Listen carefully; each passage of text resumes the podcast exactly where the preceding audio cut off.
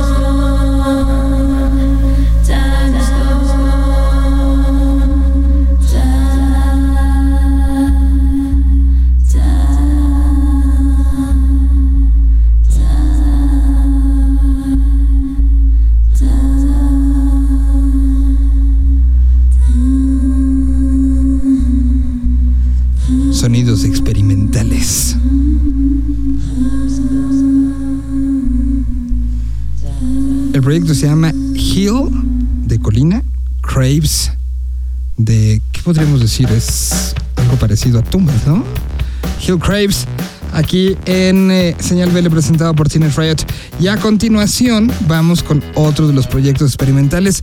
Industrias Guio y particularmente Mario Sánchez está todo el tiempo buscando, generando, haciendo, dándole para arriba y para abajo. Y en esta ocasión nos trae y nos presenta algo que es un proyecto que ha- empezó a enseñar la música que nos estaba dando, acompañado siempre de una situación gráfica muy interesante, muy atrevida e incluso en algunos casos podía ser como muy atrayente eh, para el detalle.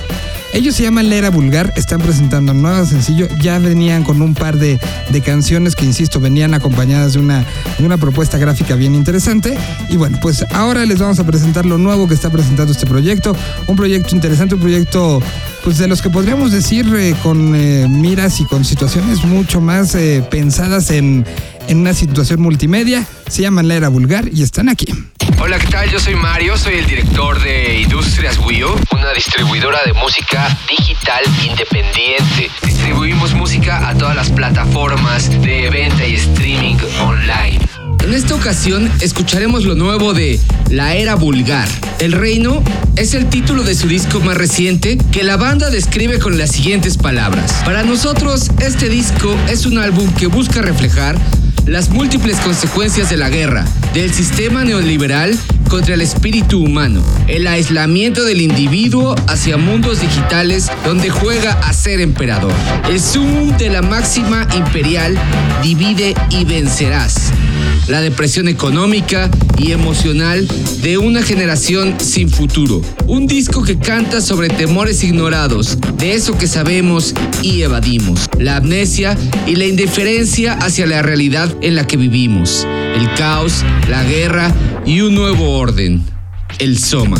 Este disco salió a principios de junio y ha recibido ya muy buenas críticas, así que te invitamos a escucharlo completo en tu plataforma de streaming favorita. Yo me despido y los dejo con este segundo sencillo del disco de la era vulgar. El tema lleva el nombre de Siglas y Números. Espero que lo disfruten. Hasta pronto.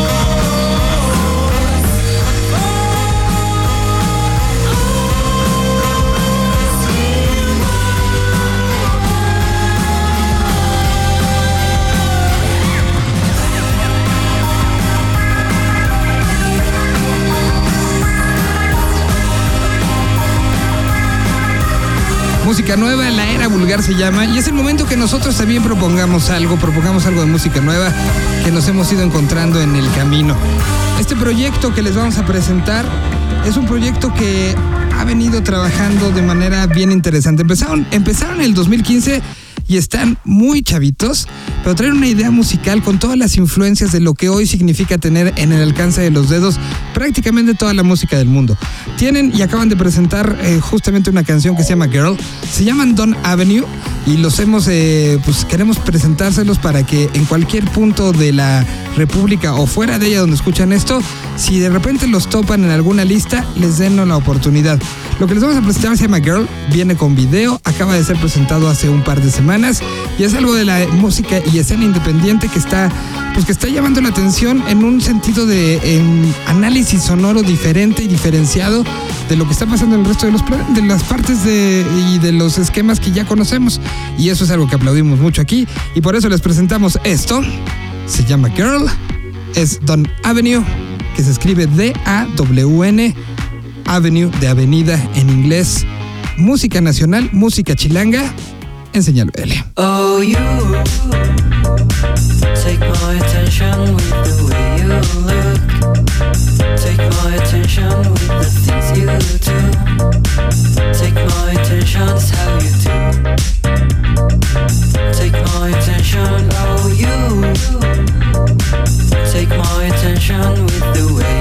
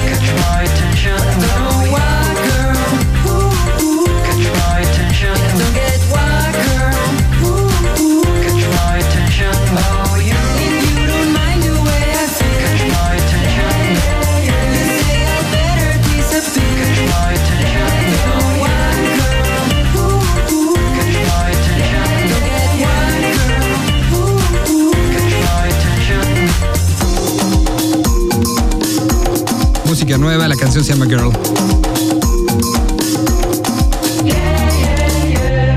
Y así nos gusta ir sorprendiendo y presentando. Y bueno, para el día de hoy tenemos también una plática muy especial que tuvimos con este man, este personaje colombiano que empezó queriendo ser muy, muy contra lo que sucedía en su momento en Colombia. Estamos hablando de 2009, 2010. Y, y empezó una carrera que hoy lo trae, eh, pues literal, habiendo tomado una decisión importante, que es mudarse a México. Y bueno, tuvimos una plática con él interesante sobre este nuevo momento, sobre lo que viene y sobre todo, sobre todo eh, lo que ha sucedido en Latinoamérica y cómo hoy se siente una escena que podrían ser los mismos de, la, de una cuadra que ahora están este, exponenciándose y que están viviendo cada uno en un punto de Latinoamérica y están haciendo cosas en conjunto como si estuvieran a dos pasos de distancia. Un reflejo de nuestros tiempos, un reflejo de la música en Latinoamérica y un reflejo también de hacia dónde puede llevar esta unión. Así que aquí está este man, esto es eh, parte de lo que platicamos con él y regresamos prácticamente a despedir.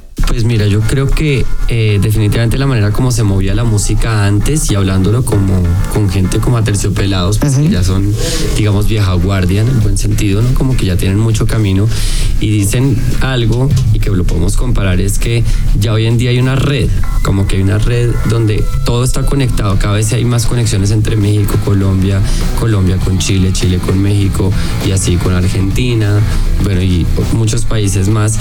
Y definitivamente antes era un poquito, o sea, las fronteras se sentían mucho más también por la manera como funcionaban los medios, como la, la- como la difusión que existía en la música. Y yo creo que eso se transformó.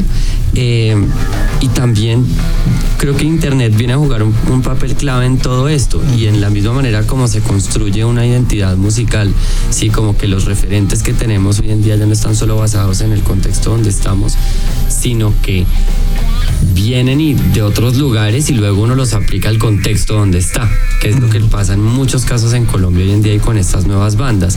Entonces se generan conexiones y como una relación mucho más directa y mucho más fluida con otros cantantes en- de Latinoamérica, como me pasa a mí que tengo como muchas relaciones y como una relación más fuerte a veces con otras bandas de Latinoamérica con, que con bandas de Colombia musicalmente hablando, ¿no? Como que así tenga muchos amigos de bandas colombianas, a veces mi sonido se parece más a algunas bandas chilenas, algunas bandas mexicanas.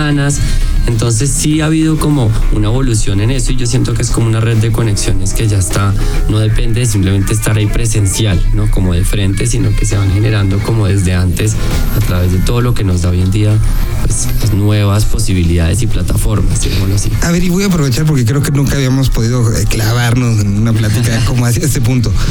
Tú, tú fuiste generación de una u otra manera de MySpace, ¿no? O sea, Sí, pues MySpace. yo, yo alcancé a abrir MySpace y de ahí por ahí, me acuerdo que por ahí hablé alguna vez con Carla Morrison. Ok, eh, justo, justo eso quería. ¿A quiénes eran los amigos con los que conectaste gracias a esta red que cambió la forma de la relación, particularmente entre músicos, ¿no? Sí, total. Pues mira, no alcancé tanto como a... me hubiera gustado moverme mucho más por ahí, pero fue justo en el momento en el que luego salió Facebook. Ajá. Entonces ya toca abrir una página en Facebook y cada vez mi cuenta de MySpace se iba como quedando en lo mismo, ¿no? Ajá. Pero recuerdo, tengo esta anécdota con Carla Morrison que yo no sé si ella se acuerda, lo tengo que hablar bien con ella porque fue muy curioso y fue justo a mis inicios. Esto estoy hablando del finales del 2009 que pues acaba de medio publicar mi música y en ese momento Juli- Julieta Venegas ya tenía su cuenta en Twitter que era una de las más seguidas y tuiteó sobre mí.